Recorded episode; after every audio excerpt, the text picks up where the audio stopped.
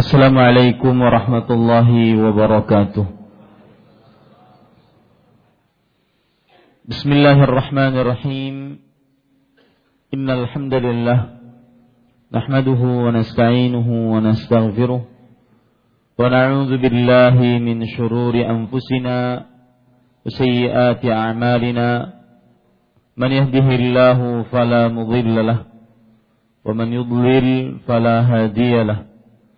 وأشهد أن لا إله إلا الله وحده لا شريك له وأشهد أن محمدا عبده ورسوله يا أيها الذين آمنوا اتقوا الله حق تقاته ولا تموتن إلا وأنتم مسلمون يا أيها الناس اتقوا ربكم الذي خلقكم من نفس واحدة وخلق منها زوجها وبث منهما رجالا كثيرا ونساء واتقوا الله الذي تساءلون به والأرحام إن الله كان عليكم رقيبا.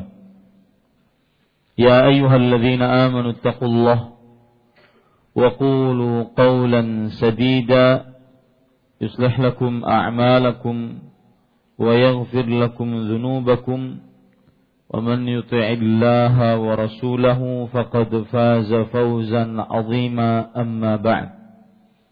فإن أصدق الحديث كتاب الله وأحسن الهدي هدي محمد صلى الله عليه وعلى آله وسلم وشر الأمور محدثاتها وكل محدثة بدعة وكل بدعة ضلالة. Wa kulla dhalalatin finnar. Alhamdulillah kita bersyukur pada Allah Subhanahu wa taala pada hari ini Rabu malam Kamis 22 Zulhijjah 1438 Hijriah kita ditakdirkan oleh Allah Subhanahu wa taala untuk duduk bersama di dalam masjid Imam Syafi'i Banjarmasin Kalimantan Selatan demi mengkaji kembali kitab tauhid alladhi huwa haqqullahi 'alal 'abid yang ditulis oleh Fadilatul Syekh Syekhul Islam Al-Imam Al-Mujaddid Muhammad At-Tamimi rahimahullahu taala. Salawat dan salam semoga selalu Allah berikan kepada Nabi kita Muhammad sallallahu alaihi wa ala alihi wasallam pada keluarga beliau, para sahabat serta orang-orang yang mengikuti beliau sampai hari kiamat kelak. Dengan nama-nama Allah yang husna dan sifat-sifatnya yang ulia, kita berdoa, Allahumma inna nas'aluka ilman nafi'an wa rizqan tayyiban wa amalan mutaqabbala. Wahai Allah, sesungguhnya kami mohon kepada Engkau ilmu yang bermanfaat, rezeki yang baik, dan amal yang diterima. Amin ya Rabbal Alamin. Bapak Ibu, saudara-saudari yang dimuliakan oleh Allah Subhanahu wa taala. Alhamdulillah, segala puji hanya milik Allah yang kembali mempertemukan kita setelah libur panjang karena musim haji. Dan alhamdulillah saya bisa kembali duduk bersama bersama Bapak Ibu sekalian di masjid ini untuk kembali melanjutkan kajian kita setiap malam Kamis yaitu membaca kitab tauhid. Dan Allah Subhanahu wa taala berfirman di dalam Al-Qur'an menceritakan tentang haji di antaranya surat Al-Hajj surat ke-22 ayat 28 liyashhadu manafi'a lahum wa yadhkuru ismallahi fi ayyamin ma'lumat ala ma razaqahum min bahimatil an'am. Fakulu minha wa at'imul ba'isal faqir. Yang artinya supaya mereka orang-orang yang menunaikan ibadah haji tersebut mendapatkan berbagai macam manfaat. Maka bagi orang yang menunaikan ibadah haji, dia akan mendapatkan manfaat. Ayat ini surat Al-Hajj surat ke-22 ayat 28. Di ayat yang ke-27 Allah menceritakan tentang haji. Allah Subhanahu wa taala berfirman, "Wa adzin fin nas bil haji ya'tuka rijalan wa ala kulli dhamirin ya'tina min kulli fajjin 'amiq." Wahai Ibrahim, serulah di tengah-tengah manusia untuk menunaikan ibadah haji. Niscaya mereka datang kepada kamu dengan berjalan kaki atau mengendarai onta yang kurus yang datang dari segenap penjuru yang jauh. Baru setelah itu Allah menyebutkan liyashhadu manafi'alahu agar mereka menyaksikan orang-orang yang menunaikan ibadah haji tersebut menyaksikan manfaat untuk mereka. Maka siapa saja yang berhaji dia akan mendapatkan manfaat. Dan para ulama salaf menyebutkan maksud manfaat di sini seperti perkataan Abdullah bin Abbas radhiyallahu anhuma disebutkan oleh Imam Ibnu Katsir dalam kitab Tafsir Al-Qur'an Al-Azim beliau mengatakan manafi'ud dunya wal akhirah. Manfaat-manfaat yang akan didapat oleh orang yang melakukan ibadah haji adalah di dunia dan di akhirat. Amma manafi'ul akhirah faridwanullah adapun manfaat-manfaat di akhirat adalah ridhonya Allah kepada orang yang menunaikan ibadah haji Wa amma manafi'ud dunya fima yasbuna min manafi'il budni warribhi tijarat. Adapun manfaat-manfaat dunia yang didapatkan oleh orang yang menunaikan ibadah haji adalah apa yang mereka dapati dari daging, kemudian keuntungan, jual beli, maka diperbolehkan untuk berjual beli tatkala berhaji. Nah, oleh karenanya saya baru pulang dari ibadah haji, maka saya ingin berbagi manfaat-manfaat yang bisa diambil sebagai bekal kehidupan akhirat kalian kita semua. Karena ayatnya berbunyi seperti itu. Kalau saya kasih oleh-oleh dunia, saya nggak sanggup belinya sekian banyak. Maka mudah-mudahan oleh-oleh akhirat lebih manfaat. Oleh-oleh yang pertama dan oleh-oleh ini saya dapatkan ketika saya berkunjung ke rumah Syekh Abdul Razak bin Abdul Muhsin Al-Abbad dan beliau memberikan beberapa wejangan.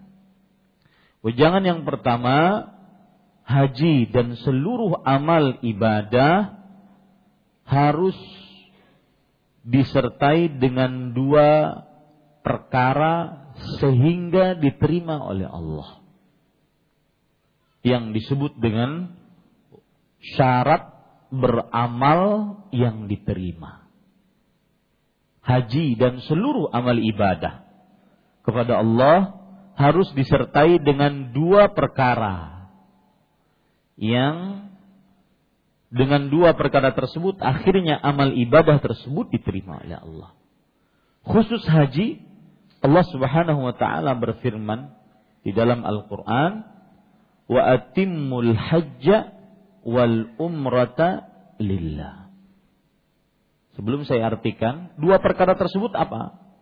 Yang pertama, keikhlasan beribadah hanya untuk Allah, tidak ingin dipuji, tidak ingin mendapat hadiah kecuali dari Allah. Itu ikhlas beribadah yang sama sejajar tatkala dia sendirian atau di tengah orang banyak itu ikhlas. Ini syarat yang pertama sehingga amal ibadah diterima oleh Allah. Yang kedua, mutaba'ah. Mengikuti sesuai dengan petunjuk Rasulullah sallallahu alaihi wasallam. Baik di dalam waktunya, tempatnya, jumlah bilangannya, jenisnya, tata caranya, dan sebabnya. Harus semua dari enam perkara ini mutaba'ah, mengikuti sesuai dengan petunjuk Rasulullah sallallahu alaihi wasallam. Khusus untuk haji disebutkan oleh Allah dalam ayat tadi surat Al-Baqarah surat kedua ayat 196. Wa atimmul hajja wal umrata lillah. Yang artinya dan sempurnakanlah ibadah haji dan umrah karena Allah. Penggalan ayat ini atau awalan ayat ini mengumpulkan dua syarat tadi. Ikhlas diambil dari kata-kata karena Allah. Wa atimmul hajja wal umrata lillah.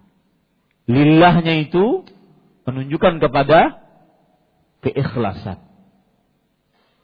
Kemudian wa atimmu dan sempurnakanlah menunjukkan kepada mutabah sesuai dengan petunjuk Rasulullah sallallahu alaihi wasallam. Tidak akan pernah diterima amal ibadah seseorang sampai dia mengumpulkan dua syarat ini. Harus ikhlas yang dimaksud yang dituju hanya karena Allah dan harus mutabah sesuai dengan petunjuk Rasulullah Sallallahu Alaihi Wasallam. Dan jangan sampai bosan mendengar ini dari para ustadz. Kenapa? Karena kita diciptakan oleh Allah Subhanahu Wa Taala untuk beribadah kepada Allah. Dan ibadah tersebut akan bermanfaat tatkala diterima oleh Allah.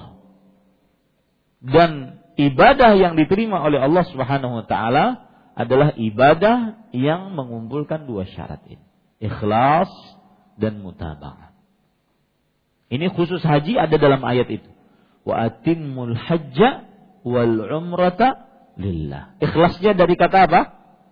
Lillah. Karena Allah. Sebagaimana firman Allah dalam ayat yang lain, "Qul inna salati wa nusuki wa mahyaya wa mamati lillah." Katakan wahai Muhammad sallallahu alaihi wasallam sesungguhnya salatku, sembelihanku, hidup dan matiku hanya karena Allah. Itu ikhlas. Surat Al-An'am surat ke-6 ayat 162. Kemudian yang kedua mutabah diambil dari kata-kata wa atimmu sempurnakanlah. Sempurnakanlah maksudnya ibadah haji dan ibadah-ibadah lainnya. Dan ibadah tidak akan sempurna kecuali dengan mencontoh Rasulullah sallallahu alaihi wasallam. Dua syarat ini disebutkan juga oleh Allah secara bersamaan juga dalam satu ayat yaitu surat Al-Kahfi ayat 110. Allah Subhanahu wa taala berfirman, "Faman kana yarju liqa'a rabbih falyamal 'amalan salihan wa la yusyrik bi'ibadati rabbih ahada." Barang siapa yang ingin bertemu dengan Allah, berharap masuk surga bertemu dengan Allah, maka hendaklah dia beramal dengan amal saleh. Dan janganlah dia mensyirikkan Allah dengan sesuatu apa pun dalam ibadah kepadanya. Para ikhwan yang dirahmati oleh Allah Subhanahu wa taala, Imam Ibnu Katsir mengatakan dalam tafsirnya, "Hadzani ruknal amalil mutaqabbal." Dua hal ini ikhlas yaitu dalam kata wala yusyrik bi ibadati rabbih ahada tidak mensyirikkan Allah dengan sesuatu apa pun dalam ibadah kepadanya dan yang kedua mutaba'ah yaitu dalam firman-Nya falyamal amalan salihan hendaklah dia beramal amal saleh dan amal saleh tidak akan dikatakan saleh kecuali sesuai dengan petunjuk Rasulullah SAW. Dua hal ini adalah rukun syarat amal yang diterima. La budda an yakuna khalisan lillah wa sawaban ala syariati Rasulillah sallallahu alaihi wasallam. Harus sesuai, harus ikhlas karena Allah dan sesuai dengan petunjuk Rasulullah sallallahu alaihi wasallam. Ini hadiah pertama. Manfaat pertama oleh-oleh pertama dari haji. Oleh-oleh yang kedua, Bapak Ibu saudara-saudari yang dimuliakan oleh Allah, yang mungkin sudah saya sampaikan tadi pagi. Tapi tidak mengapa saya ulang. Yaitu oleh-oleh yang kedua adalah orang yang menunaikan ibadah haji, dia harus bersyukur kepada Allah. Dan begitu juga seluruh ibadah yang kita kerjakan selain haji, tatkala Anda mengerjakannya, bersyukurlah kepada Allah. Contoh, sholat maghrib tadi. Bersyukur kepada Allah. Dikerjakan dengan cara berjamaah, tentunya lebih utama dibandingkan yang tidak berjamaah. Lebih utama lagi dibandingkan yang sholatnya terlambat. Lebih utama lagi dibandingkan yang tidak sholat. Maka bersyukur kepada Allah. Karena itu berarti petunjuk dari Allah Subhanahu wa taala. Nah, bagi orang yang menunaikan ibadah haji, maka salah satu bentuk dia bersyukur kepada Allah karena sudah mengerjakan ibadah agung. Bagaimana tidak agung? Disebutkan ibadah tersebut hampir rinci di dalam Al-Quran. Bagaimana tidak agung? Dia merupakan rukun Islam. Bagaimana tidak agung bagi wanita itu adalah jihad. Rasul sallallahu alaihi wasallam bersabda dalam hadis riwayat Imam Ibnu Khuzaimah, "Jihadul kabiri wad dha'ifi wal mar'ati al hajjul mabrur." Jihadnya orang yang lemah, orang yang sudah tua renta, orang yang wanita, maka dengan haji yang mabrur. Bagaimana tidak agung? Maka harus dia bersyukur kepada Allah. Memang subhanallah perjalanan luar biasa. Terutama saya pribadi baru pertama kali ini berhaji dari Indonesia. Biasanya kan dari Arab Saudi. Dari Arab Saudi naik pesawat dua jam, kemudian datang-datangnya pun tanggal 7 Hijjah. Mudah, ringan. Ini dari Indonesia luar biasa. Ada yang kadang-kadang dibohongin sama travelnya. Ya, keliling dunia dulu dia ke Filipina, ke Myanmar, ikut Rohingya sana. Ya, ada yang sampai 35 jam. Ada yang tiga hari tiga malam di bus dimasukkan ke dalam gudang. Berat, macam-macam ujian. Maka Bapak Ibu saudara-saudari yang dimuliakan, dia usaha, maka dia jihad. Bagaimana tidak mulia? Bagaimana tidak agung? Maka dia harus bersyukur karena mengerjakan ibadah haji yang agung. Nah, cara bersyukur bagi orang yang baru menunaikan ibadah haji dan ini juga bisa dilakukan bagi siapa saja yang sudah menunaikan ibadah. Yaitu dengan cara menyebut-nyebut nikmat Allah tatkala dia beribadah. Menyebut karunia Allah tatkala dia beribadah. Alhamdulillah tadi dimudahkan menunaikan ibadah haji. Alhamdulillah bisa berwukuf di Arafah. Alhamdulillah. Menyebut itu dengan tujuan bersyukur, bukan dengan tujuan iftikhar, sombong ataupun takabur. Maka ini kebiasaan ulama terdahulu dari para sahabat, para tabi'in, para tabi'ut tabi'in. Bahkan para ulama salaf mengatakan, Inna ti'dadan ni'am min syukriha. Sesungguhnya menghitung-hitung nikmat termasuk daripada bersyukur atasnya. Jadi tidak mengapa seseorang menyebutkan itu untuk menghitung nikmatnya. Alhamdulillah. Ya. Dan para ikhwan yang dirahmati Allah, Ini salah satu manfaat haji yaitu bagaimana tata cara bersyukur dengan cara menyebut karunia Allah yang pernah Allah berikan kepada kita. Bukan sebaliknya, sering mengeluh, sering menyebutkan ujian-ujian yang Allah berikan kepada kita. Nah, ini tidak bersyukur namanya. Sifat salah satu sifat manusia yang disebutkan oleh Allah dalam Al-Qur'an innal insana li rabbih lakanud. Sesungguhnya manusia terhadap Robnya sangat ingkar tidak berterima kasih. Kanud. Jangan kasih nama anak Kanud. Mentang-mentang seperti nama India, Kanud aja Itu sangat ingkar tidak pernah berterima kasih. Kalau kita buka tafsir Imam Ibnu Katsir rahimahullahu taala yang dimaksud dengan kanud adalah sebagaimana yang ditafsiri oleh para ulama banyak.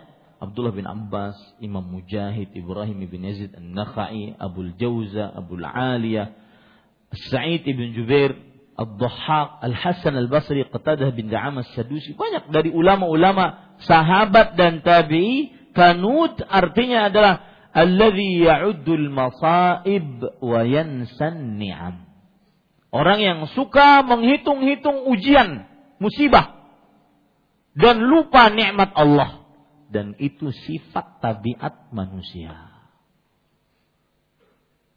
Itu tanda orang yang tidak bersyukur kepada Allah. Makanya jauhi sifat mengeluh-ngeluh di hadapan manusia. Ada pepatah Arab mengatakan, Idza syakauta ila bni Adam, innama tashkur rahim ila alladhi la yarham. Jika engkau mengadukan nasibmu kepada anak Adam, sesungguhnya engkau sedang mengadukan Allah yang Maha Pengasih kepada manusia yang tidak mengasihi. Ustaz, apa kabar? Nah, sudah. Kalau sudah, ya, ya. Baik aja setanya tapi nah ini. Tapi ya. Sering mengeluh di hadapan manusia. Lupa begitu banyak karunia nikmat Allah yang sebenarnya dia dapatkan. Ini namanya kanud saya istri lagi sakit Ustaz. belum bisa saya bawa ke rumah sakit anak belum bayar sekolah, ijazah tidak bisa diambil. Rumah kontrakan belum bayar. Dan satu lagi Ustaz, masalah. Kayaknya janda sebelah tuh. Ini bujur-bujur kanut.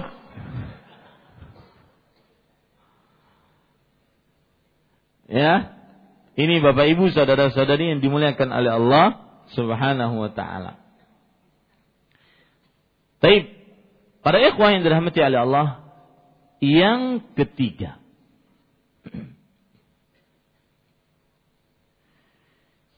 Salah satu hal manfaat haji yang ketiga Allah Subhanahu wa taala sebutkan di dalam Al-Qur'an. Ketika Allah Subhanahu wa taala menceritakan tentang ayat-ayat haji. Ayat-ayat haji itu kan Allah Subhanahu wa taala mulai dari surat Al-Baqarah ayat 189 sampai kepada ayat surat Al-Baqarah ayat 190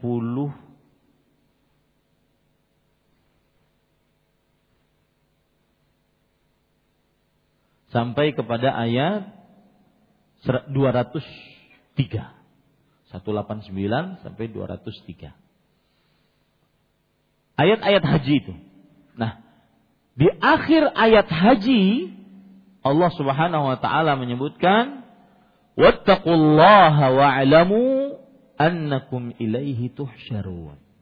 Ketahuilah dan bertakwalah kepada Allah sesungguhnya kalian akan dikembalikan kepadanya Pelajaran yang sangat berarti bagi orang yang menunaikan ibadah haji dan bagi kita semua yaitu kehidupan sebenarnya adalah kehidupan akhirat. Kehidupan yang hakiki yang kita ingin capai adalah kehidupan akhirat.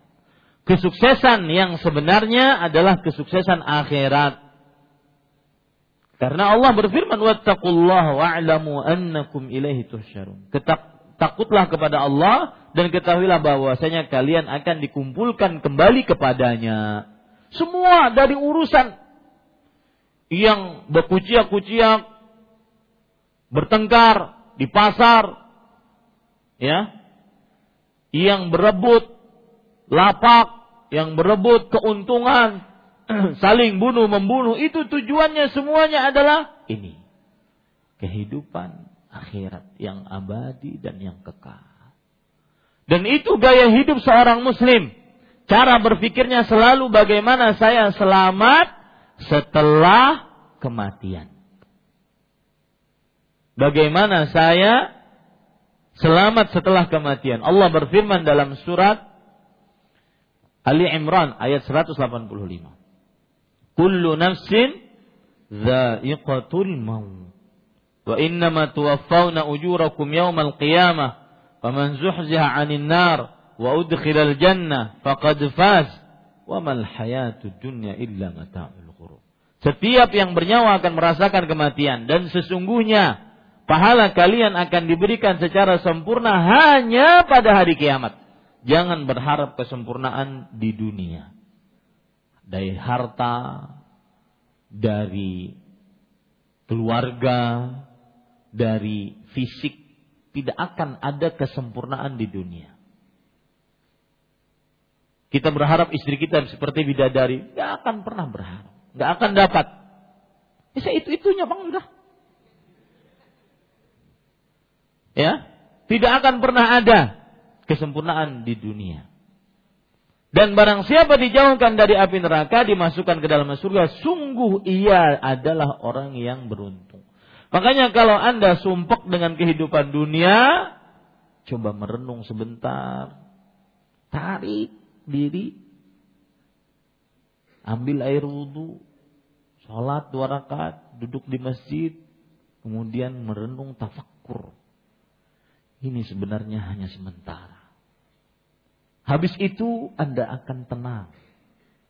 Habis itu Anda akan bisa kembali memprogram apa yang sebenarnya harus saya cari dan apa yang sebenarnya harus saya lakukan di dunia. Karena tadi mengingat, terutama ketika haji, teri benar-benar terlihat sekali. Nggak ada manfaat sama sekali. Tidak manfaat. Cuma memakai dua kain ihram.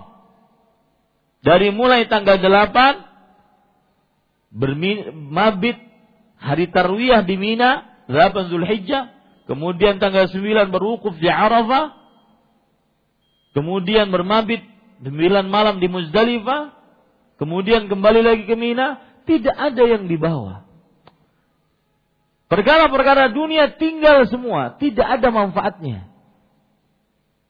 Bahkan pada saat itu yang paling lusuh paling berdebu yang paling dilihat oleh Allah Allah berfirman. Kata Allah kepada para malaikatnya, Unzuru haula ibadi ja'uni syu'san ghubra. Wahai para malaikat, lihat hamba-hambaku. Datang kepadaku dengan lusuh dan penuh dengan debu. Ya. Semakin berdebu, semakin lusuh, semakin yang dilihat oleh Allah Subhanahu wa taala. Karena itulah yang akan kita bawa. Dua kain kapan.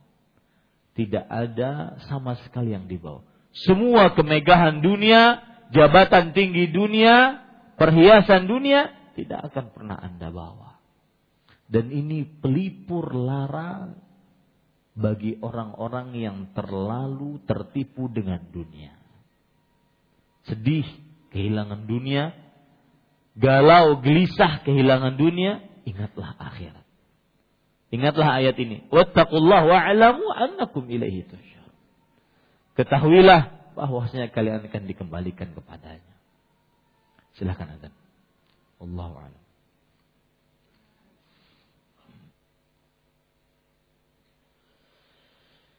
Ya. Bapak Ibu saudara-saudari yang dimuliakan oleh Allah itu tiga tadi oleh-oleh mudah-mudahan bermanfaat dan terakhir beliau memberikan wasiat untuk mencapai itu semua berdoa kepada Allah. Ad-du'a miftahu kulli khair. Doa kunci segala kebaikan. Ingin taat? Doa. Ingin berusaha menjauhi maksiat? Doa. Ingin lebih taat? Doa. Berdoalah kepada Allah. Allah akan memudahkan. Makanya Rasul Shallallahu Alaihi Wasallam sering berdoa minta petunjuk Allah mahdini wasaddidni ya Allah berikan petunjuk aku dan benarkanlah aku. Allahumma inni as'alukal huda tuqa wal afaf wal ghina. Ya Allah aku mohon kepada engkau petunjuk ketakwaan sifat kesucian dan kekayaan. Allahumma ati nafsi taqwaha wa zakkiha anta khaira man zakkaha anta waliyuha wa maulaha Ya Allah, berikanlah kepadaku, kepada diriku ketakwaan kepadanya, dan sucikanlah ia. Sesungguhnya engkau adalah sebaik-baik yang mensucikan jiwa. Allahumma inni a'udzubika min munkaratil akhlaq wal a'mal wal ahwa wal adwa. Ya Allah, aku memohon kepada engkau berlindung denganmu dari keburukan akhlak, amal, penyakit, dan hawa nafsu. Berdoa kepada Allah. Yang tidak pandai berdoa, usaha. Usaha. Yang jarang-jarang angkat tangan, usaha untuk mengangkat tangan. Setelah merasa berusaha mengangkat tangan, berusaha untuk berlezat-lezat berdoa. Ya, dan ingat doa tidak akan dikabulkan kecuali dengan hati yang mantap, hati yang yakin Allah mengabulkan, bukan main-main. Ada orang sebutkan oleh Abdullah bin Abbas radhiyallahu anhu. Dia megang kerikil di zaman beliau, lagi megang-megang kerikil. Kemudian dia doa. Allahumma zawijni hural ain. Ya Allah, binikan aku dengan bidadari di surga. Lagi begini gini, megang-megang. Megang-megang uh, batu-batu kerikil. Maka kata Abdullah bin Abbas radhiyallahu anhu bi'sal khatibu anta. Engkau sungguh pelamar yang sangat buruk. Mana mau diterima? lamaranmu. Itu kan lagi ngelamar itu. Ngelamar bidadari. Bukan hanya seorang janda yang dilamar. Bidadari. Bi'sal khatibu anta. Sesungguhnya engkau adalah pelamar yang paling buruk. Kemudian beliau mengatakan kayak yang orang yang berdoa yang berdoa tadi mengatakan kenapa lima Kata Abdullah bin Abbas, Da'il hasa wad'ullah. Letakkan itu batu-batuan kerikil di tanganmu dan berdoalah kepada Allah. Artinya berdoa dengan yang yakin. Kalau di zaman sekarang bukan batu-batuan tetapi handphone. Maka kita katakan Do'il jawal wa Allah. Letakkan HP-mu dan doalah kepada Allah. Mana mungkin akan diterima oleh Allah? Astagfirullah. Astagfirullah.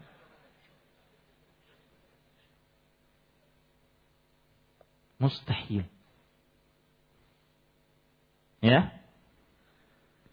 Coba berusaha meletakkan handphone di samping dan kita berdoa dengan yakin kepada Allah berusaha menjauhkan hal yang mengganggu hati kita tatkala kita berdoa. Berusaha berdoa dengan yakin. I'lamu anna Allah la yaqbalu du'aan min qalbin lahin ghafil. Disriwayat Imam Tirmidzi. Ketahuilah Allah tidak akan menerima doa apa pun dari hati yang ghafil, lalai, lahin, main-main.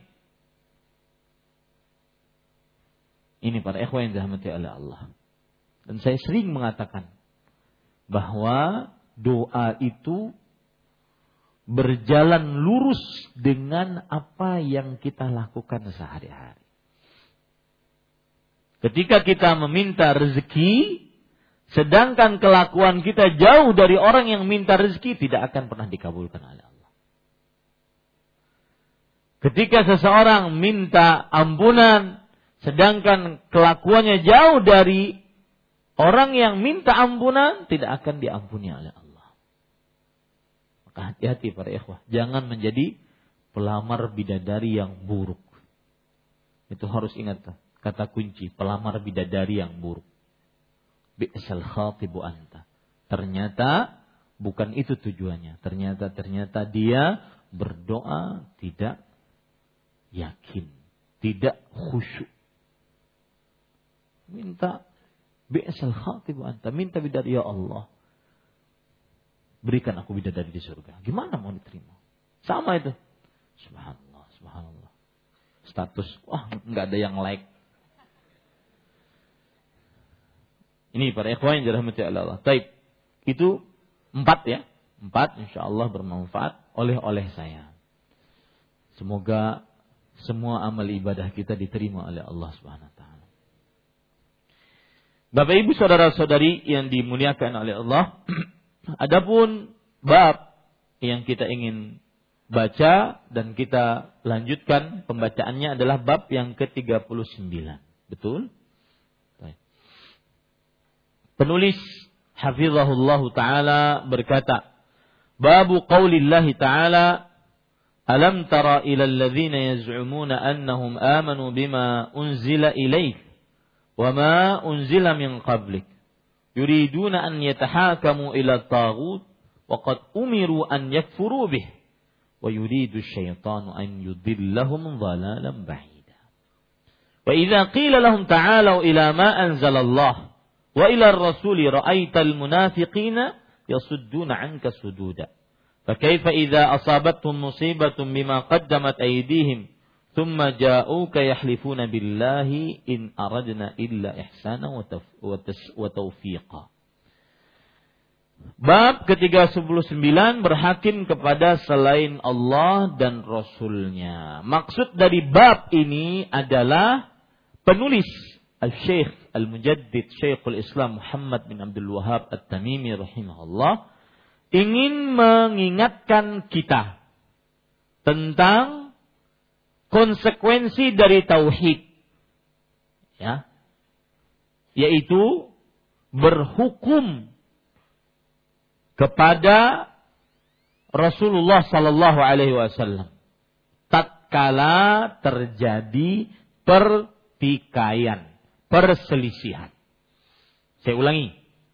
Ingat, kalau saya ulangi itu berarti penting. Bab ini maksudnya adalah penulis ingin memperingatkan kepada kita bahwa termasuk konsekuensi tauhid karena kitab-kitab kitab tauhid tentunya apa saja yang disebutkan dalam bab dalam kitab ini dari bab-bab yang ada berkaitan dengan tauhid termasuk dari konsekuensi tauhid adalah menjadikan Rasulullah Sallallahu Alaihi Wasallam sebagai hakim pemutus keputusan saat terjadi perselisihan. Dan kalau Rasulullah SAW sudah meninggal, berarti yang dijadikan hakimnya adalah apa yang dibawa oleh Rasulullah. Baik dari Al-Quran ataupun hadis-hadis Rasulullah Sallallahu Alaihi Wasallam. Kenapa demikian? Kenapa itu termasuk konsekuensi tauhid? menjadikan Rasulullah Shallallahu Alaihi Wasallam sebagai hakim satkala terjadi perselisihan. Kenapa konsekuensi tauhid? Karena hal tersebut adalah termasuk dari konsekuensi dua kalimat syahadat. Dia. Karena Hal tersebut merupakan konsekuensi dari dua kalimat syahadat. Maka siapa saja yang mengucapkan dua kalimat syahadat ternyata berhukum kepada selain hukum Allah, maka orang tersebut dusta dalam syahadatnya. Akhirnya pada ujungnya dia tidak sempurna tauhidnya. Di situ letaknya bab ini hubungannya dengan tauhid. Ya. Di situ letaknya bab ini hubungannya dengan tauhid. Saya ulangi. Di dalam bab ini penulis ingin mengingatkan kepada kita bahwa termasuk konsekuensi. Konsekuensi itu apa, Pak? Kelaziman. Keharusan. Dari orang yang bertauhid adalah menjadikan Rasulullah sebagai hakim, pemutus keputusan, Sa terutama saat terjadi perselisihan. Kenapa demikian? Kenapa itu konsekuensi tauhid? Karena itu adalah konsekuensi dari dua kalimat syahadat. Maka siapa saja yang berhukum kepada selain Rasulullah Sallallahu Alaihi Wasallam kepada berhukum kepada selain hukum Allah, maka berarti dia dusta dalam apanya? Syahadatnya.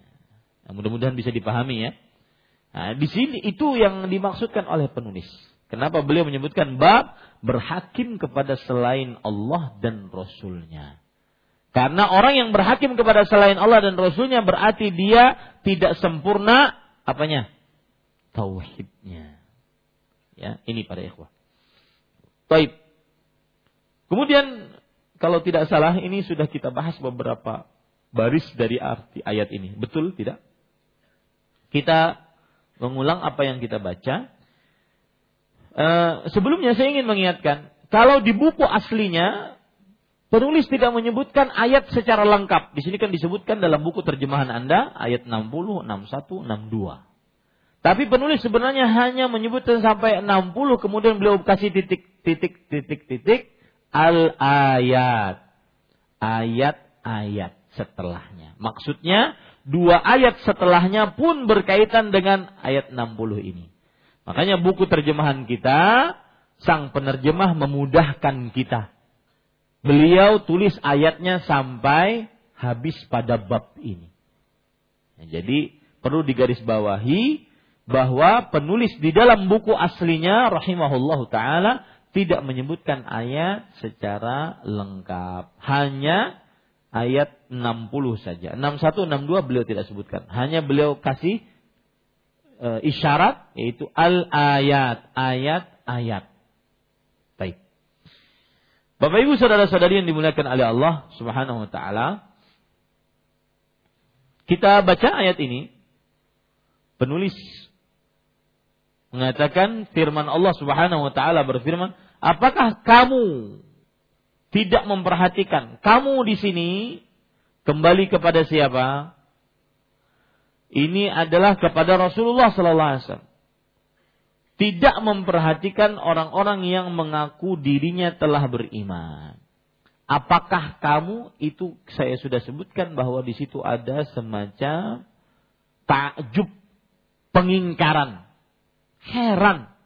Kenapa kamu tidak melihat orang-orang yang mengaku dirinya telah beriman kepada apa yang diturunkan kepadamu itu berupa Al-Qur'an dan hadis dan kepada apa yang diturunkan sebelum kamu itu kepada nabi-nabi sebelumnya mereka hendak berhakim kepada tagut berhakim maksudnya adalah berhukum mengambil keputusan. Itu berhakim namanya. Kepada tagut saya sudah jelaskan apa arti tagut Tagut disebutkan oleh Imam Ibnu Qayyim al-Jauziyah rahimahullah yaitu kullu ma tajawazal abdu bihi haddahu min ma'budin au matbu'in au muta'. Mereka hendak berhakim kepada tagut. Tagut artinya adalah segala sesuatu yang melampaui batas. Baik itu berupa pengikutan ataupun penyembahan ataupun ketaatan. Maka siapa saja yang mengikuti seseorang dalam perkara yang melampaui agama, ini orang ini berarti apa? Siapa saja yang disembah berarti dia memberikan ibadah kepada selain Allah, maka yang diberikan kepadanya ibadah ini disebut dengan tauhid. Siapa saja yang ditaati dan melampaui syariat, maka yang ditaati ini disebut dengan tauhid. Jadi kalau seandainya ada ustadz berkata, kamu akan sampai kepada derajat ketakwaan kalau kamu taat kepadaku. Taatnya apa? Kamu harus berzina. Maka ini tidak benar. Atau kamu harus memberikan semalam istrimu kepadaku. Maka ini tidak benar. Kenapa? Karena dia sudah menjadikan seseorang ditaati lebih dari apa? Batasnya. Itulah yang disebut dengan togut. Ini makna togut secara umum. Jadi kalau ditanya apa itu togut? Togut adalah segala sesuatu yang melampaui batas. Baik diikuti atau ditaati atau diibadahi. Itu disebut apa? Semua yang diikuti, ditaati, diibadahi yang melampaui batas maka disebut dengan tauhid. Allah sebagai tempat ibadah. Sebagai tujuan ibadah kita. Tauhid tidak? Hah? Tidak. Kenapa?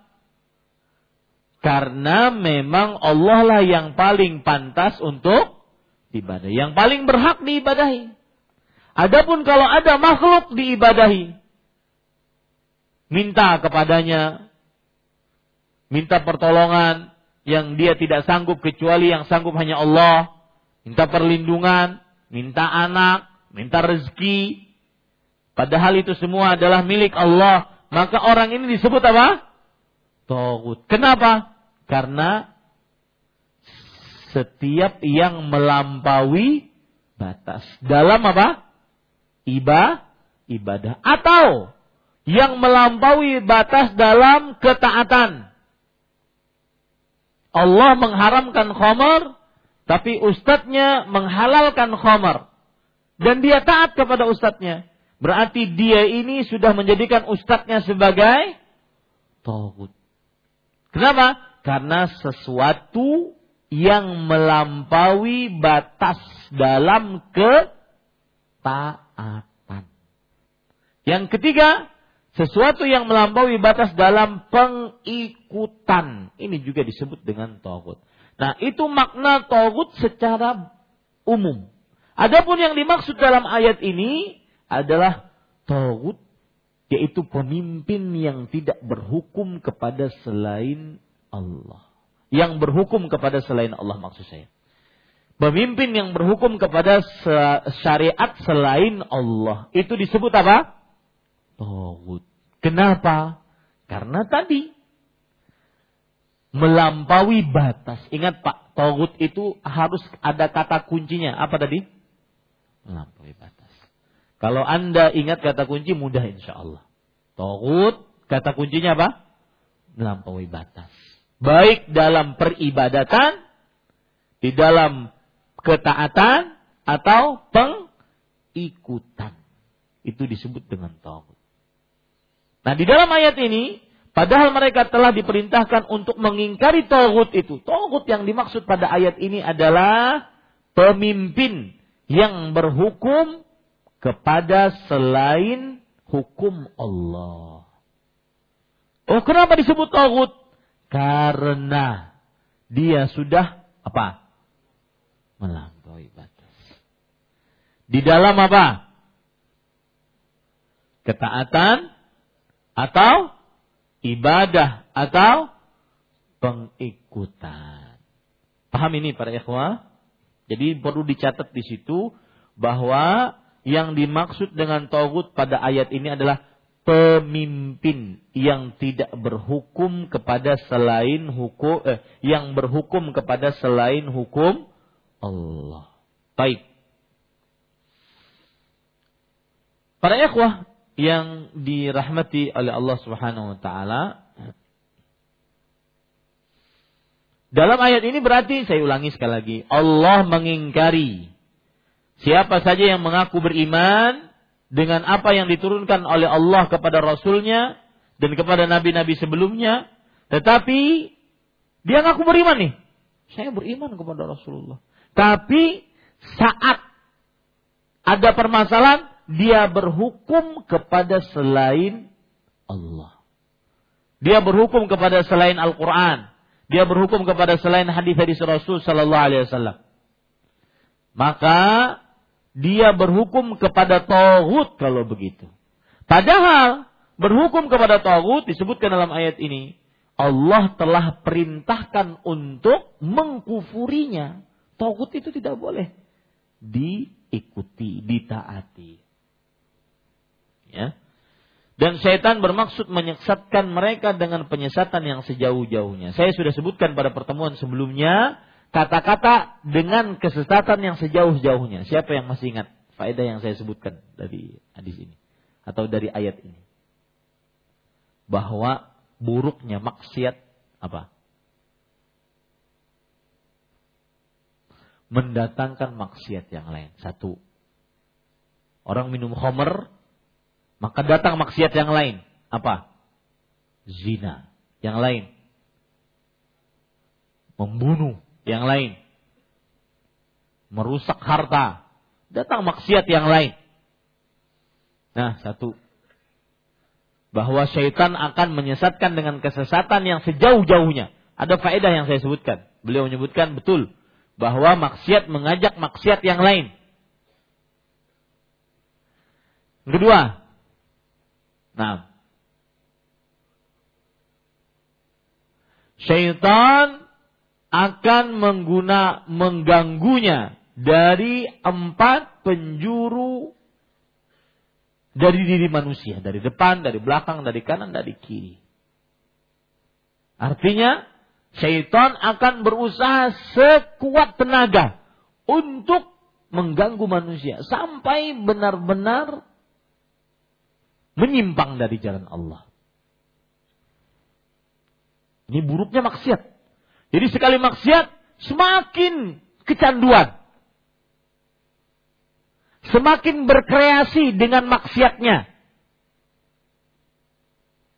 Ya, semakin kecanduan.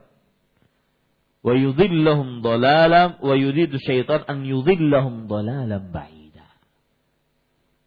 Sekali maksiat akan membuat dia kecanduan, berkreasi dengan maksiatnya. Judi misalnya, semakin berkreasi dengan judinya. Zina misalkan. Semakin berkreasi dengan zinanya. Minum khamar misalkan. Semakin berkreasi dengan minum khamarnya. Membunuh, mencuri. Dan semisalnya. Semakin kecanduan bahkan semakin lihai. Maksiat. Onani, masturbasi misalkan. Semakin kecanduan, semakin lihai dengan maksiat. Alhamdulillah. Maka hati-hati. Ya, terus minta tolong kepada Allah. Terutama yang sudah ngaji. Jangan merasa diri kita sudah bertakwa. Suci. Fala tuzakku anfusakum huwa a'lamu biman ittaqa. Jangan mensucikan diri kalian sendiri. Allah yang lebih mengetahui siapa yang paling bertakwa. Karena celana sudah di atas dua mata kaki. Jenggot sudah panjang. Peci sudah dibawa ke mana-mana. Kemudian baju koko, kadang jubahan. Wanitanya bercadar, jilbab lebar, kayak kaos kaki, tang kaos tangan. Akan tetapi ternyata ada maksiat tersembunyi. Hati-hati para ikhwan. Ya, jangan merasa aman dari siksa Allah. Dan ini penyakit orang yang sudah mengenal sunnah. Seakan-akan surga sudah di tangan. Dan itu warisan Yahudi. Merasa surga sudah di tangan. Ya. Warisan Yahudi Allah Subhanahu wa taala sebutkan di dalam Al-Qur'an.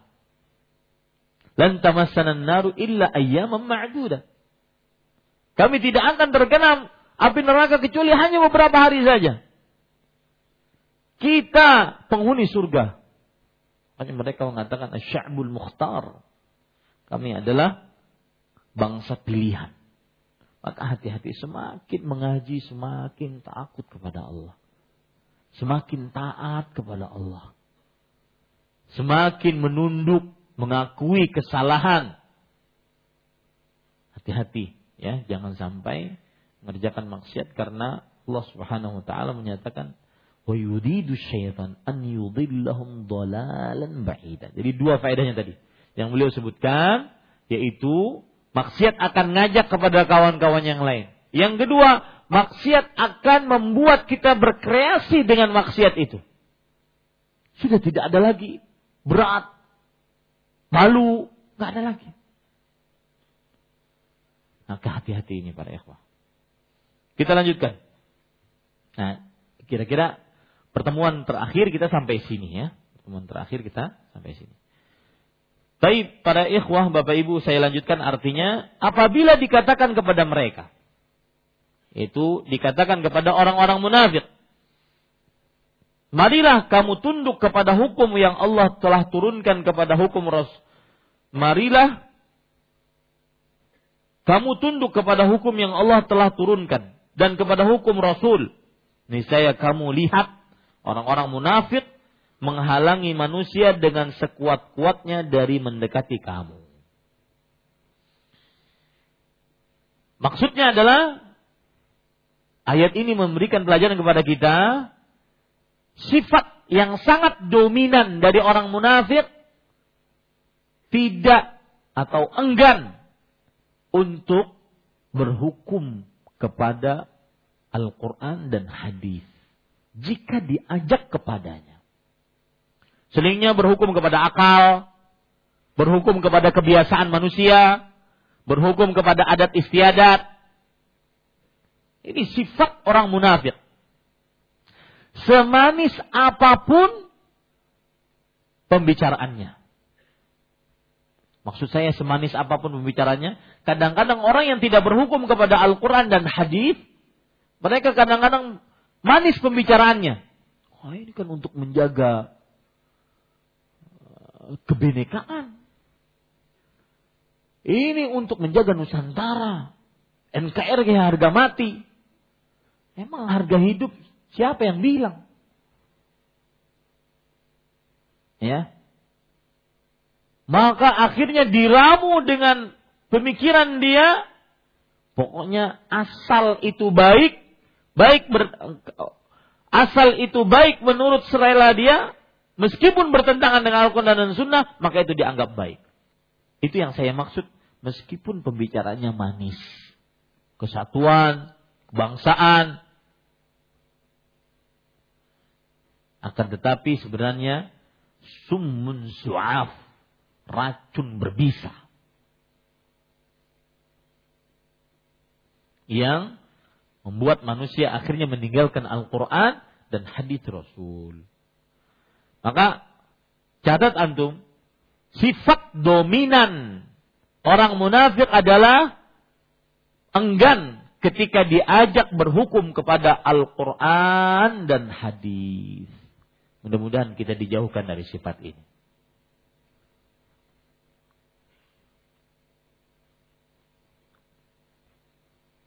Kemudian Ayat Al-Quran selanjutnya, maka bagaimanakah halnya apabila mereka, yaitu orang-orang munafik, ditimpa sesuatu musibah disebabkan perbuatan tangan mereka sendiri, kemudian mereka datang kepadamu sambil bersumpah, demi Allah, kami sekali-kali tidak menghendaki selain penyelesaian yang baik dan perdamaian yang sempurna. Para ikhwan yang dirahmati oleh Allah Subhanahu wa taala, orang-orang munafik mereka ketika ditimpa musibah seperti paceklik, kekeringan, harga mahal, musibah-musibah dunia, maka mereka langsung datang kepada Allah Subhanahu kepada Rasulullah Sallallahu Alaihi Wasallam. Mereka mengatakan, demi Allah kami sekali-kali tidak menghendaki selain penyelesaian yang baik dan perdamaian yang sempurna. Maksudnya apa? Ketika kami berhukum kepada selain hukum Allah, sebenarnya tidak ingin sesuatu apa pun kecuali penyelesaian yang baik dan perdamaian yang sempurna. Itu yang diungkapkan oleh orang-orang di zaman sekarang yang mendewakan akal, mendewakan adat istiadat, mendewakan uh, pendapat, filsafat, itu. Ya, mereka mengatakan selain penyelesaian, tidak kami tidak menginginkan apa-apa selain penyelesaian yang baik dan perdamaian yang sempurna. Itu saja sebenarnya. Maka ketahuilah, tidak ada penyelesaian yang paling terbaik dan perdamaian yang paling sempurna kecuali ketika berhukum kepada apa? Al-Quran dan hadis. Ini ayat memberikan pelajaran kepada kita bahwa siapa pun berhukum kepada hukum apa pun selain Al-Quran dan hadis, maka penyelesaiannya pasti tidak baik dan perdamaiannya pasti tidak sempurna. Ustaz, kayaknya ucapan antum global sekali. Contoh kita dalam kehidupan sehari-hari gimana sih? Contoh, kalau ada pilihan dua A dan B. Kalau saya kerjakan A, saya dapat ridho Allah, saya taat kepada Allah, akan tetapi urusan dunia saya mungkin sedikit. Tapi kalau seandainya saya mengerjakan B, saya akan mendapatkan harta melimpah ruah, tetapi menyimpang dari ketaatan kepada Allah. Maka pilihlah yang A. Karena yang A berarti berhukum kepada Al-Quran dan hadis dan berarti mendapatkan penyelesaian yang paling terbaik dan perdamaian yang paling sempurna.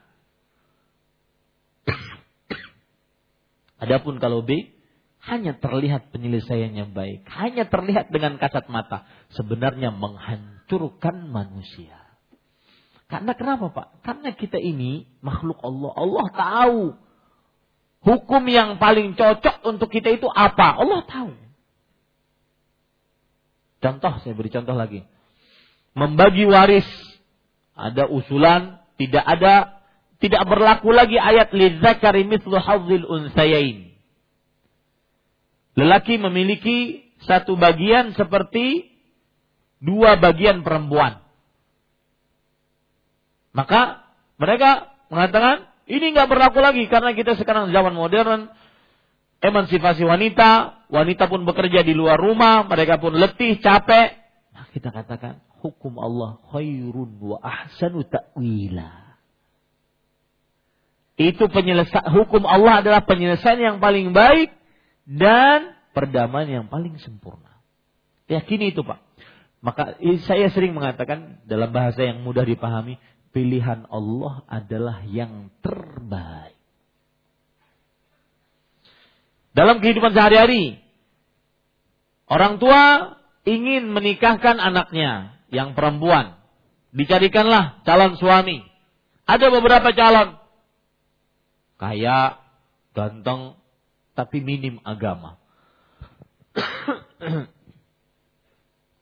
Kuat agama, tapi tidak kaya, tidak ganteng. Maka Pilihlah pilihan Allah. Sebagaimana dalam hadis sahih, "Fadfar bidzatid din taribat yadak." Artinya, dahulukanlah yang punya agama. Fadfar itu diambil dari kata-kata kuku. Kuku itu kan di atas, di ujung. Dahulukan yang yang, yang punya agama. Niscaya kamu tanganmu akan beruntung. Itu pilihan Allah Subhanahu wa taala. Selalu dalam kehidupan kita sehari-hari seperti itu pilihan Allah yang terbaik. Meskipun terkadang logika kita mengatakan pilihan lain yang paling baik. Penyelesaian yang lain yang paling sempurna. Tidak. Pilihan Allah pasti terbaik. Harus keluar dari mencari harta yang haram, harus keluar. Harus keluar. Kapan? Sekarang. Nanti besok makan apa? Nasi. Hmm, mau makan apa? Harus keluar. Kenapa Ustaz?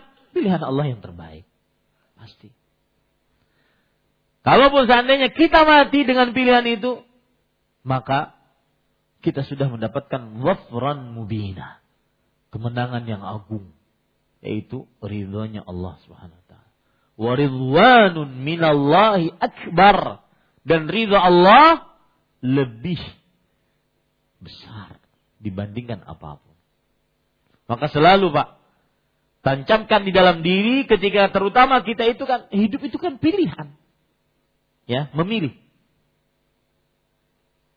Memilih apakah mau jalan A, mau jalan B, pilihan. Tetapi pilihannya itu harus di bawah kuasa Allah dan sesuai dengan syariat Rasulullah sallallahu alaihi wasallam. Maka tatkala kita memilih, pilihlah pilihan Allah. Karena Allah berfirman dalam ayat ini, illa ihsanan wa taufiqa. Penyelesaian yang baik dan perdamaian yang sempurna. Ini para ikhwah yang dirahmati oleh Allah Subhanahu wa taala. Jadi intinya Bapak Ibu, saudara-saudari yang dimuliakan oleh Allah Subhanahu wa taala, ayat ini sekali lagi saya ingin mengingatkan bahwa Allah Subhanahu wa taala mengingkari siapa saja yang mengaku beriman kepada apa yang diturunkan oleh Allah dari Al-Qur'an dan melalui hadis Rasulullah, tetapi saat ada masalah dia berhukum kepada selain hukum Allah. Ini namanya dusta dalam keimanannya. Dan manusia biasa begitu Pak. Dalam kehidupan dia akan diuji oleh Allah. Kamu benar-benar beriman atau tidak? Diuji oleh Allah Subhanahu wa taala. Padahal berhukum kepada selain hukum Allah sudah diperintahkan oleh Allah untuk dikufuri. Dan berhukum kepada selain hukum Allah, maka itu berarti berhukum kepada hukum to tohut. Dan para ikhwan yang dirahmati oleh Allah sudah kita sebutkan tadi bahwa orang-orang munafik apabila diajak untuk kepada hukum Allah dan Rasulnya, maka mereka menolak. Mereka menghalangi manusia untuk berhukum kepada hukum tersebut. Berapa banyak di zaman sekarang seperti itu. Masjid dihancurkan.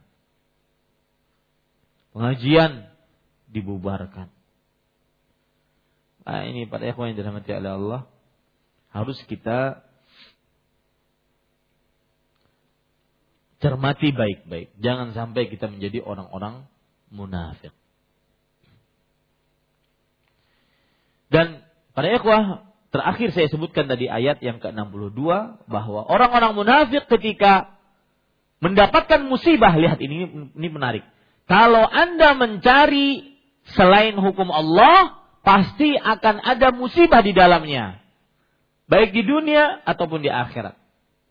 Nah orang-orang munafik karena dia sudah berjalan dengan selain hukum Allah, akhirnya dapat musibah, keburukan di dunia. Maka pada saat itu baru dia ngadu kepada kepada Rasulullah SAW. Ma in. Kita sebenarnya tidak menginginkan kecuali penyelesaian yang baik dan perdamaian yang sempurna. Nah, kita katakan kepada orang-orang munafik tersebut tidak ada kebaikan kecuali pada apa? Syariat Rasulullah Sallallahu Alaihi Wasallam. Apa pun pak perkaranya. Anda mau buat undang-undang bagaimanapun tidak akan ada yang sebaik dengan Al-Quran dan hadis Rasul. Demikian. Ini kira-kira yang bisa saya sampaikan apa yang baik dari Allah Subhanahu wa taala, apa yang buruk itu dari saya pribadi. Maka perhatikan ya. Ini masalah manhaj. Ada sebagian kelompok-kelompok pergerakan Islam yang yang mengatasnamakan Islam dan bertujuan untuk mengadakan perbaikan dalam tanda kutip, tapi dengan cara selain Islam tidak akan pernah mendatangkan kebaikan yang sempurna. Ingat itu baik-baik. Dan ingat itu kepada seluruh para pergerakan. Kelompok-kelompok pergerakan Islam. Siapa saja yang bergerak di dalam pergerakan Islam, maka hendaklah dia mencari solusi dari Islam, bukan dari selain Islam. Siapa yang mencari solusi dari selain Islam, maka dia tidak akan pernah dapatkan hasil yang baik. Mungkin ada hasil, tapi tidak sebaik ketika dia taat kepada Allah dan Rasulnya. Ini para ikhwan yang dirahmati Allah. Dalam perihal dakwah, dalam perihal menjadikan kaum muslimin mempunyai negara, ya, dalam perihal mendirikan khilafah, dalam perihal menegakkan hukum Allah, dalam perihal amar ma'ruf nahi mungkar, dalam perihal apa-apa saja. Maka tidak akan mendatangkan kebaikan kecuali yang ditunjuki oleh Rasulullah Shallallahu Alaihi Wasallam. Wallahu alam. Ini selesai kita ayat yang pertama yang dibawakan oleh penulis. Insya Allah Taala kita akan sambung pada ayat yang selanjutnya. Sekali lagi saya berpesan untuk diri saya pribadi dan kepada para ikhwah sekalian, Bapak Ibu yang dimuliakan oleh Allah, pilihan Allah adalah pilihan yang terbaik. Jangan ragu-ragu ambil pilihan itu. Meskipun kalau kita lihat, Ustaz ini gak ada untungnya Ustaz. Minimal untungnya apa? Ridho Allah subhanahu. Dan itu pun bukan minimal. Bagaimana dengan aturan hukum yang dibuat oleh negara seperti yang ada dalam undang-undang tentang penjatuhan hukum atau keputusan. Apakah penegak hukum yang menjalankan tugas termasuk ke dalam berhukum kepada selain hukum Allah? Maka jawabannya iya. Setiap yang berhukum kepada selain Al-Quran dan hadis, maka dia berhukum kepada selain hukum Allah. Dan orang yang berhukum kepada selain hukum Allah, maka disebut dengan tagut. Akan tetapi, siapa yang berhukum kepada selain hukum Allah, maka dia bermacam-macam bentuknya. Makanya Allah pun menghukuminya bermacam-macam. Wa lam yahkum bima anzalallah faulaika humul kafirun, faulaika humul zalimun, faulaika humul fasiq. Siapa yang berhukum kepada selain Allah, hukum Allah, maka dia adalah orang-orang yang kafir. Dalam ayat yang lain, siapa yang berhukum kepada selain hukum Allah, dia adalah orang-orang yang zalim. Dalam ayat yang lain, siapa yang berhukum kepada selain hukum Allah, dia adalah orang yang fa fasik. Makanya Abdullah bin Abbas menafsiri siapa yang berhukum kepada selain hukum Allah, kufrun duna kufur. Kekufuran yang tidak mengeluarkan dari agama Islam. Kapan berhukum kepada selain hukum Allah mengeluarkan dari agama Islam? Ketika satu menghalalkan apa yang Allah haramkan dan mengharamkan apa yang Allah halalkan. Yang kedua, ketika menyamakan hukum yang dia buat dengan hukum Al-Quran dan hadis. Eh, baiknya sama kata dia. Yang ketiga, ketika dia mengatakan lebih baik dari hukum Al-Quran dan hadis. Keempat, ketika dia mengatakan lebih cocok untuk dikerjakan daripada hukum Al-Quran dan hadis. Maka pada saat itu keluar dari agama Islam. Tetapi itu pun setelah itu dilakukan iqamatul hujjah wantifa'ul mawani' ditegakkan hujah padanya, apa maksud perkataanmu, apakah kamu paham, apakah kamu paham ayat ini, diajari. Dan intifaul mawani, terlepas darinya segala macam hal-hal yang melarang kita untuk menghukuminya sebagai seorang yang kafir. Apakah dia bodoh? Apakah dia dipaksa? Atau yang semisalnya. Paham ini para ikhwah?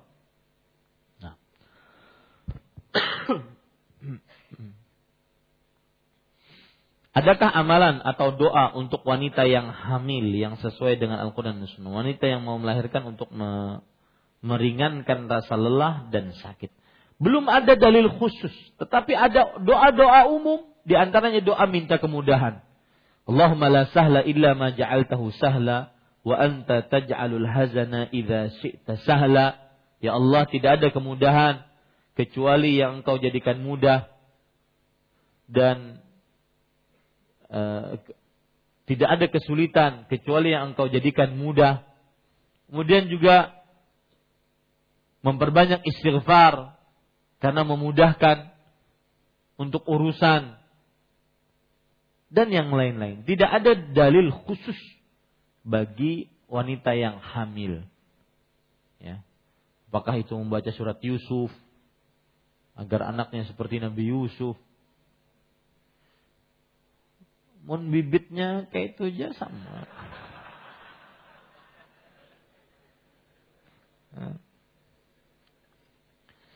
Belum ada dalil khususnya. Bagaimana dengan negara kita yang berhukum dengan hukum Allah? Apakah berdosa jika kita sedang menghadapi sebuah masalah hukum dan diputuskan dengan menghukum hukum negara bukan hukum Islam? Jazakallahu khairan. Para ikhwan yang dirahmati oleh Allah, yang pertama kita berdoa kepada Allah agar kita diberikan pemimpin-pemimpin yang benar-benar konsisten berhukum dengan Al-Quran dan hadis Rasul dari A sampai Z-nya. Semoga Allah Subhanahu wa taala memberikan pemimpin kita yang seperti itu. Karena tadi dzalika khairun wa ahsanu ta'wila. Yang demikian itu pasti lebih baik dan lebih sempurna penyelesaiannya. Yang kedua, negara kita Indonesia dari hukum-hukum undang-undang dasar 45 KUHP ada sebagiannya yang memang sudah sesuai dengan dengan syariat Islam dan ada sebagian yang masih belum. Maka mudah-mudahan yang belum ini akan disesuaikan dengan syariat Islam.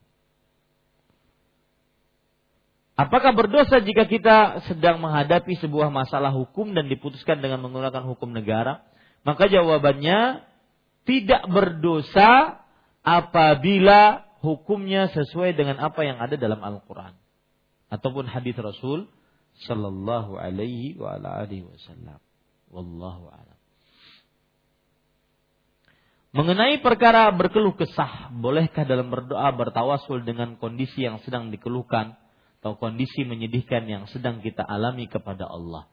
Maka jawabannya, lihat Nabi Ayub. Wa ayyuba idnada rabbahu anni massani yadhur wa anta arhamur rahim. Dan ingatlah kisah Ayub alaihi salam.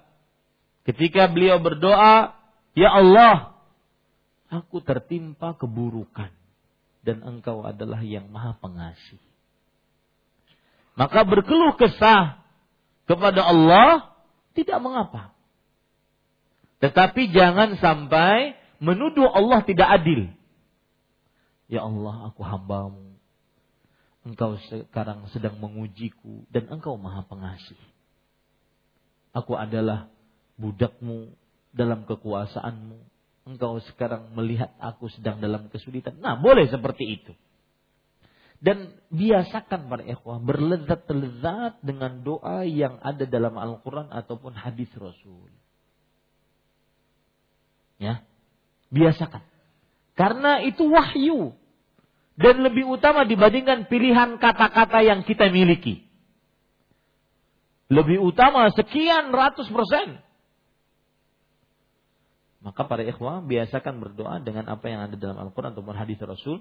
Tetapi jika ingin berdoa dengan bahasa sendiri tidak mengapa. Asalkan tidak terlalu berlebihan dan melampaui batas. Wallahu a'lam. Karena ada hadis Rasul Sungguhnya akan datang suatu kaum ya'tadduna fid du'a. Akan datang suatu kaum yang terlalu berlebih-lebihan di dalam doa. Ya Allah. Di depan Ka'bah dia berkata, Ya Allah. Berikan saya istri yang salihah. Oh, sudah bagus tuh. Umum istri salihah. Yang kunang bagus dia merinci. Tinggi 170. Rambut semampai. Kemudian hidung mancung, pipi, mata, bibir, bentuk tubuh dan semisalnya. Pas dia berdoa seperti itu, lewat orang Arab depan dia perempuan yang sedang berihram. Otomatis terlihat wajahnya cantik. Kemudian dia mengatakan, "Ya Allah, kalau bisa seperti yang lewat ini." Ini terlalu berlebihan. Mungkin ada rencana Allah, dia ingin dia di, sebenarnya diberikan yang lebih dari yang lewat itu. Ayo, pian. Ya, maka la tuhajjir wasi'an kata Rasul SAW. Jangan engkau sempitkan yang luas. Ya. Jangan engkau sempitkan yang luas. Apakah ayah ibu Nabi Muhammad wasallam termasuk ahlu fatrah? Jazakumullahu khair. Apa maksudnya dari pertanyaan ini? Maksudnya adalah apakah Rasul apakah ayah ibu Rasul wasallam kalau ahlu fatrah maka berarti dia selamat dari pertanyaan.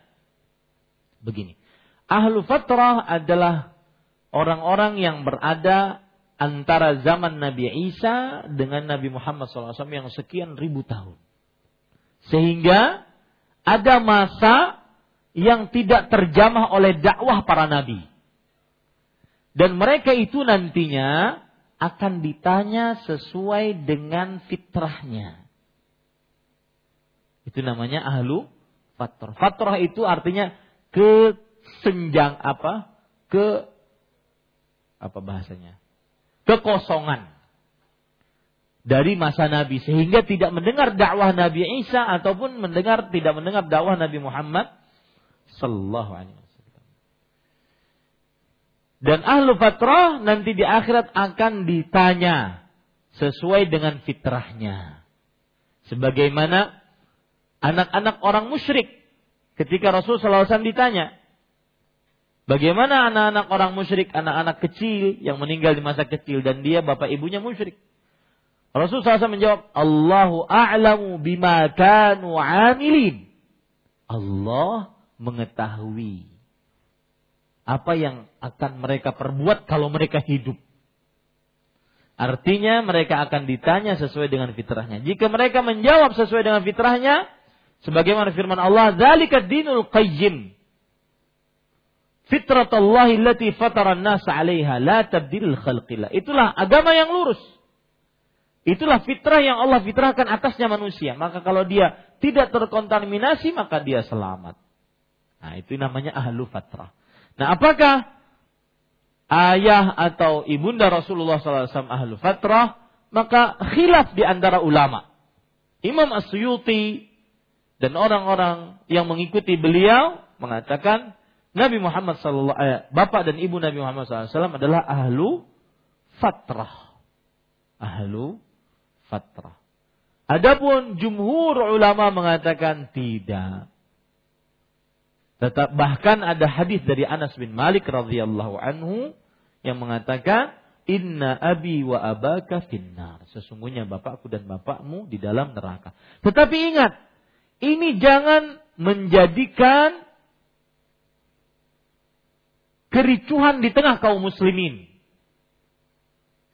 Jawaban saya tadi, jangan menjadikan kericuhan di tengah kaum muslimin.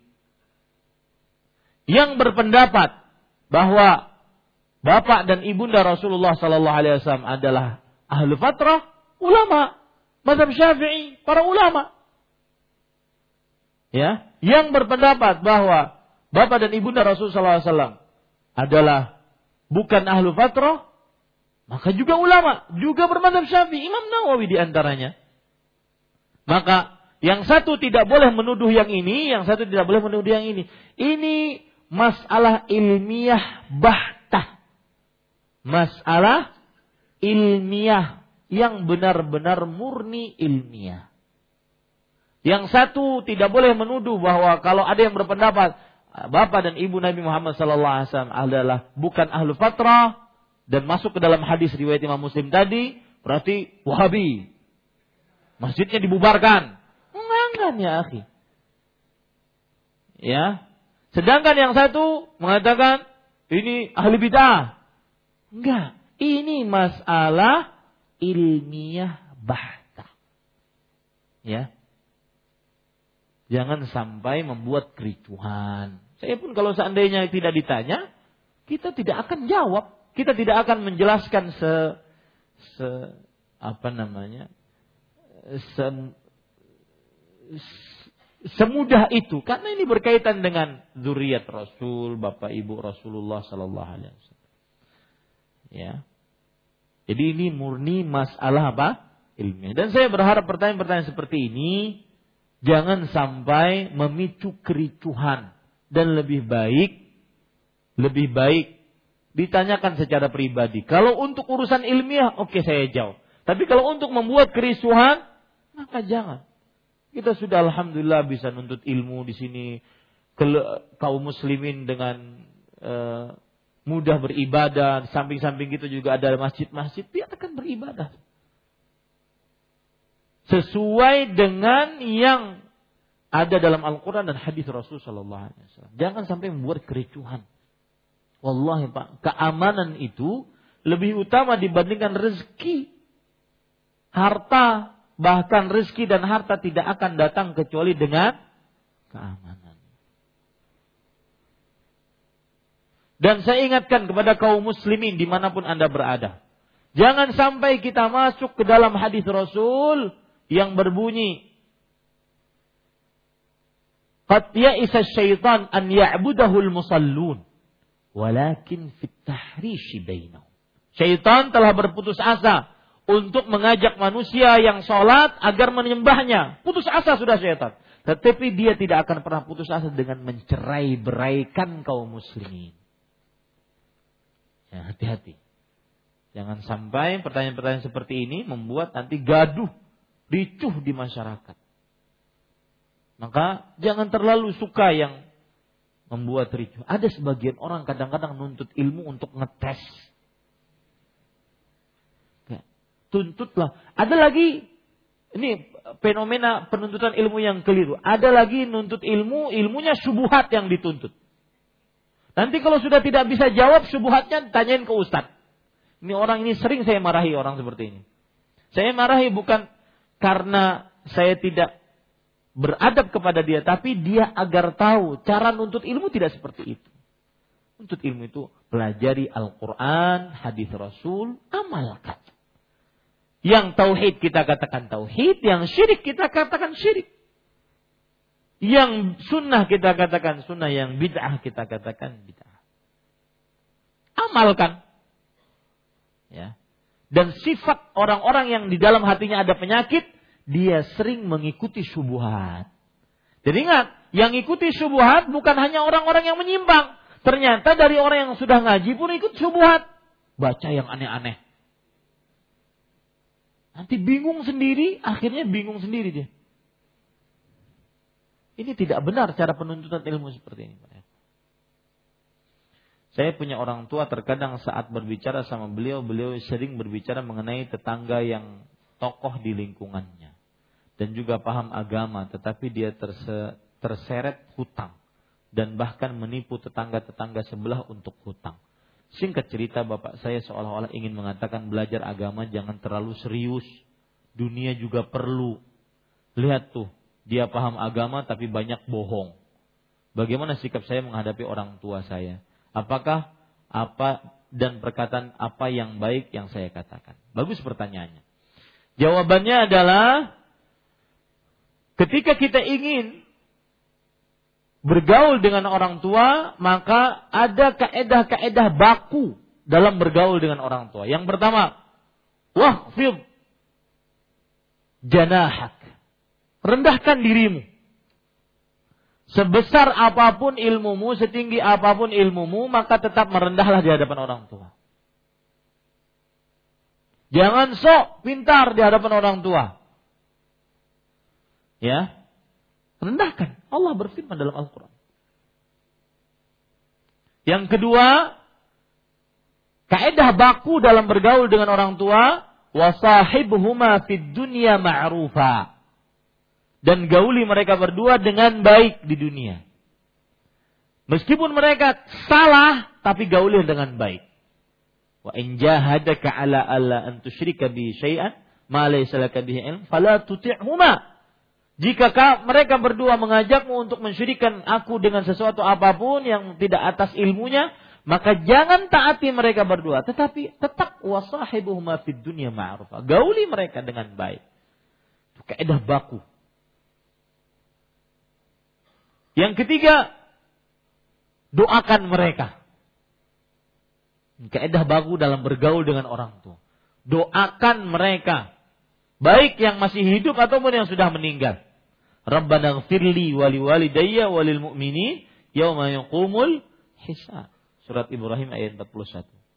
Rabbi gfirli wali walidayya warhamhuma kama rabbayani saghira. Doakan mereka. Itu kaedah baku dalam berhubungan dengan orang tua. Termasuk yang kedua tadi, jangan mengata, mengangkat suara, mengatakan ah, berkata kasar, karena itu tidak ma'ruf, tidak baik angkat suara, membuat dia menangis, meskipun kita benar, tahan, wallahi sabar lebih baik. Daripada Anda menyesal nanti setelah dia meninggal. Kenapa saya dulu pernah ngangkat suara? Kenapa saya dulu pernah membuat dia menangis? Kenapa saya dulu begini? Nah, itu mukaddimah. Kalau sudah dipahami itu, maka cara berdakwahnya sesuai dengan kaedah-kaedah baku tadi. Ya, tidak seperti menggurui, karena itu tidak ma'ruf. Tidak mengangkat suara, ya, itu tidak ma'ruf. Maka pakailah kaedah-kaedah baku tersebut dalam e, menasehati orang tua. Adapun pernyataan ataupun pendapat orang tua bahwa jangan terlalu serius belajar agama, dunia juga perlu. Maka jawabannya adalah kita jawab dengan ilmu agama. Orang yang belajar ilmu agama tidak meremehkan dunianya. Itu jawabannya. Allah berfirman dalam Al-Quran, "Wabtaghi fima ataka Allahu daral akhirah, wa la tansa nasibaka minad dunia."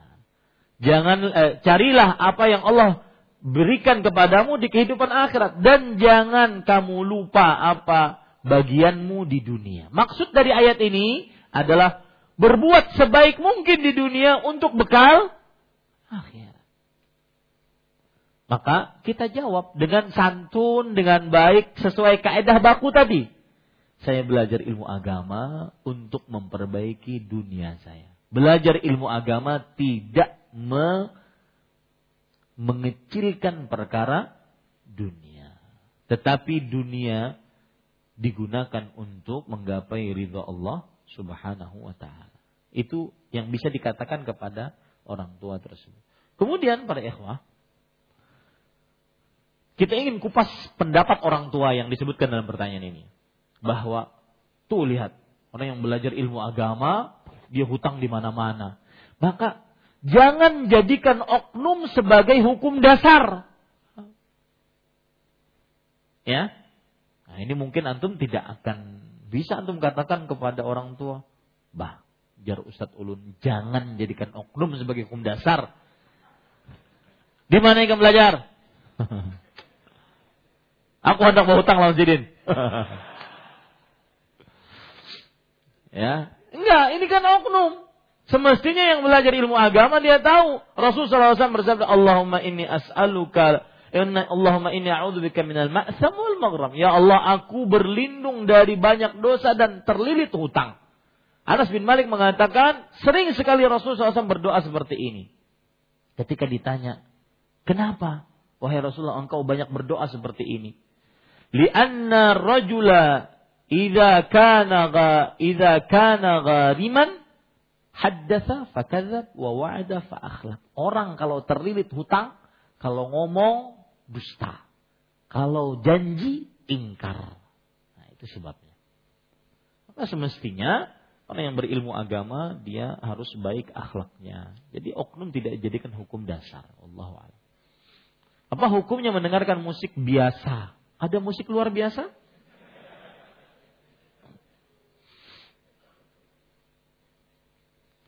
Apa hukumnya mendengarkan musik biasa? Maka jawabannya hukumnya mendengarkan musik luar biasa haram. Apalagi biasa. Ya. Atau apa hukumnya mendengarkan musik islami? Tidak ada musik islami. Nasyid disebut nasyid islami, maka tidak ada. Itu hanya penamaan yang didompleng kepada kepada Islam. Hadis jelas sejelas matahari di siang bolong yang semestinya harus kita terima. Rasulullah SAW bersabda, "Ya'ti aqwamin min ummati yastahilluna al-hira wal hari wal khamra wal ma'azif." Akan datang orang-orang dari umatku yang menghalalkan sutra, perzinahan, kemudian minuman keras dan alat-alat musik. Maka ketika ada kata menghalalkan berarti asal hukumnya diharamkan. Dan memainkan alat musik maka jawabannya haram tidak ada dalil yang membolehkannya. Ada dalil yang menghalal yang mengharamkan. Adapun kaidah yang mengatakan bahwasanya tidak ada Allah haramkan sesuatu hukum berkaitan dengan sebuah benda. Ini enggak benar. Ya. Ketika sudah ada nasnya, maka kita terima. Dan ini mazhab para sahabat, para tabi'in para tabi'ut tabi'in dan imam yang empat. Nah, empat siapa lagi kan? Ya. A'lam. Apa hukumnya berzikir dengan menggunakan tasbih? Maka sebagian ulama membolehkannya, tetapi yang lebih utama adalah dengan dengan jari jemari, terutama yang menjadi kebiasaan. Karena sebagian di tanah Arab Saudi, mereka tasbih itu adat. Ya, megang tasbih itu adat. Adat istiadat. Bukan dianggap sebagai ibadah. Adat. Maka sebagian orang membolehkannya akan tetapi yang lebih utama adalah dengan berzikir dengan memakai e, ruas jari jemari. Karena Rasulullah SAW bersabda, "Fa innahunna mustantaqat." Sesungguhnya luas jari jemari tersebut akan ditanya oleh Allah Subhanahu wa taala. Dan yang terjadi pada Rasul Shallallahu Alaihi Wasallam, beliau bertasbih dengan jari jemarinya. Mohon Pak Ustadz dijawab karena saya pemain drum band dan ibu saya apabila berzikir menggunakan tasbih. Maka jawabannya saya sudah jawab tadi. Semoga uh, pilihan Allah yang terbaik.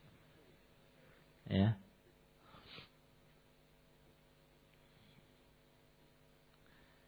Apa contoh produk hukum dari hukum pemimpin yang tidak memakai hukum Allah? Maka banyak selain yang ada dalam Al-Quran dan hadis Rasul. Hukum yang ada yang selain dari Al-Quran dan hadis Rasulullah Sallallahu Alaihi Wasallam. Berzina, padahal sudah menikah, tidak dirajam mencuri padahal sudah sampai batasan besarnya mencuri dan terbukti mencuri tidak dipotong tangan. Ini hukum-hukumnya. Seperti korupsi. Ya. Korupsi berhukum dengan hukum yang tidak sesuai dengan Al-Quran dan hadis. Maka pada saat itu semestinya dipotong tangannya karena sudah lebih sampai miliaran potong tangannya. Coba pian sekali aja dipotong tangan tuh salah satu dari koruptor itu. Yakin? Siut tuh bang. Tetapi tentunya ada syarat-syaratnya. Ya. Dan ada syarat-syaratnya serta intifaul mawanya intinya tidak semudah itu motong tangan. Apa saja yang bisa kita lakukan untuk saudara kita di rohinya? Apa sekarang yang kita bisa lakukan? berdoa. Berdoa dengan tulus, dengan ikhlas, bersedekah bagi yang mampu, dan jangan banyak komentar. Dan untuk foto, video, maka dicukupkan. Pada ikhwan yang dirahmati Allah. Bukan tidak ingin memberitahukan keadaan kaum muslimin sehingga empati, tetapi dicukupkan. Itu aurat-aurat kaum muslimin dicukupkan. Saya takut nanti masuk ke dalam hadis Rasul, kita tidak masuk ke dalam hadis Rasul man satara musliman satarahullah fid dunya wal akhirah. Siapa yang tidak menutupi aurat kaum muslimin, siapa yang menutupi aurat kaum muslimin, saya Allah akan menutupinya di dunia dan di akhirat. Saya takut yang menyebarkan itu nanti ditakutkan, dikhawatirkan akan menyebarkan aurat kaum muslimin. Kita sudah tahu semua. Maka ajak diri kita kaum muslimin untuk berdoa lebih utama dibandingkan menyebarkan yang demikian. Dan memang susah di zaman sosial media seperti ini, semuanya ingin share, ingin share. Ya, maka saya nasihatkan agar bijak dalam berbuat dengan sosial media. Apa yang bermanfaat itu yang kita ucapkan. Apa yang bermanfaat itu yang kita lakukan. Semoga bermanfaat. Kita cukupkan dengan kafaratul majlis. Subhanakallah bihamdik. Asyhadu an la ilaha illa anta astaghfiruka wa atubu. Wassalamualaikum warahmatullahi wabarakatuh.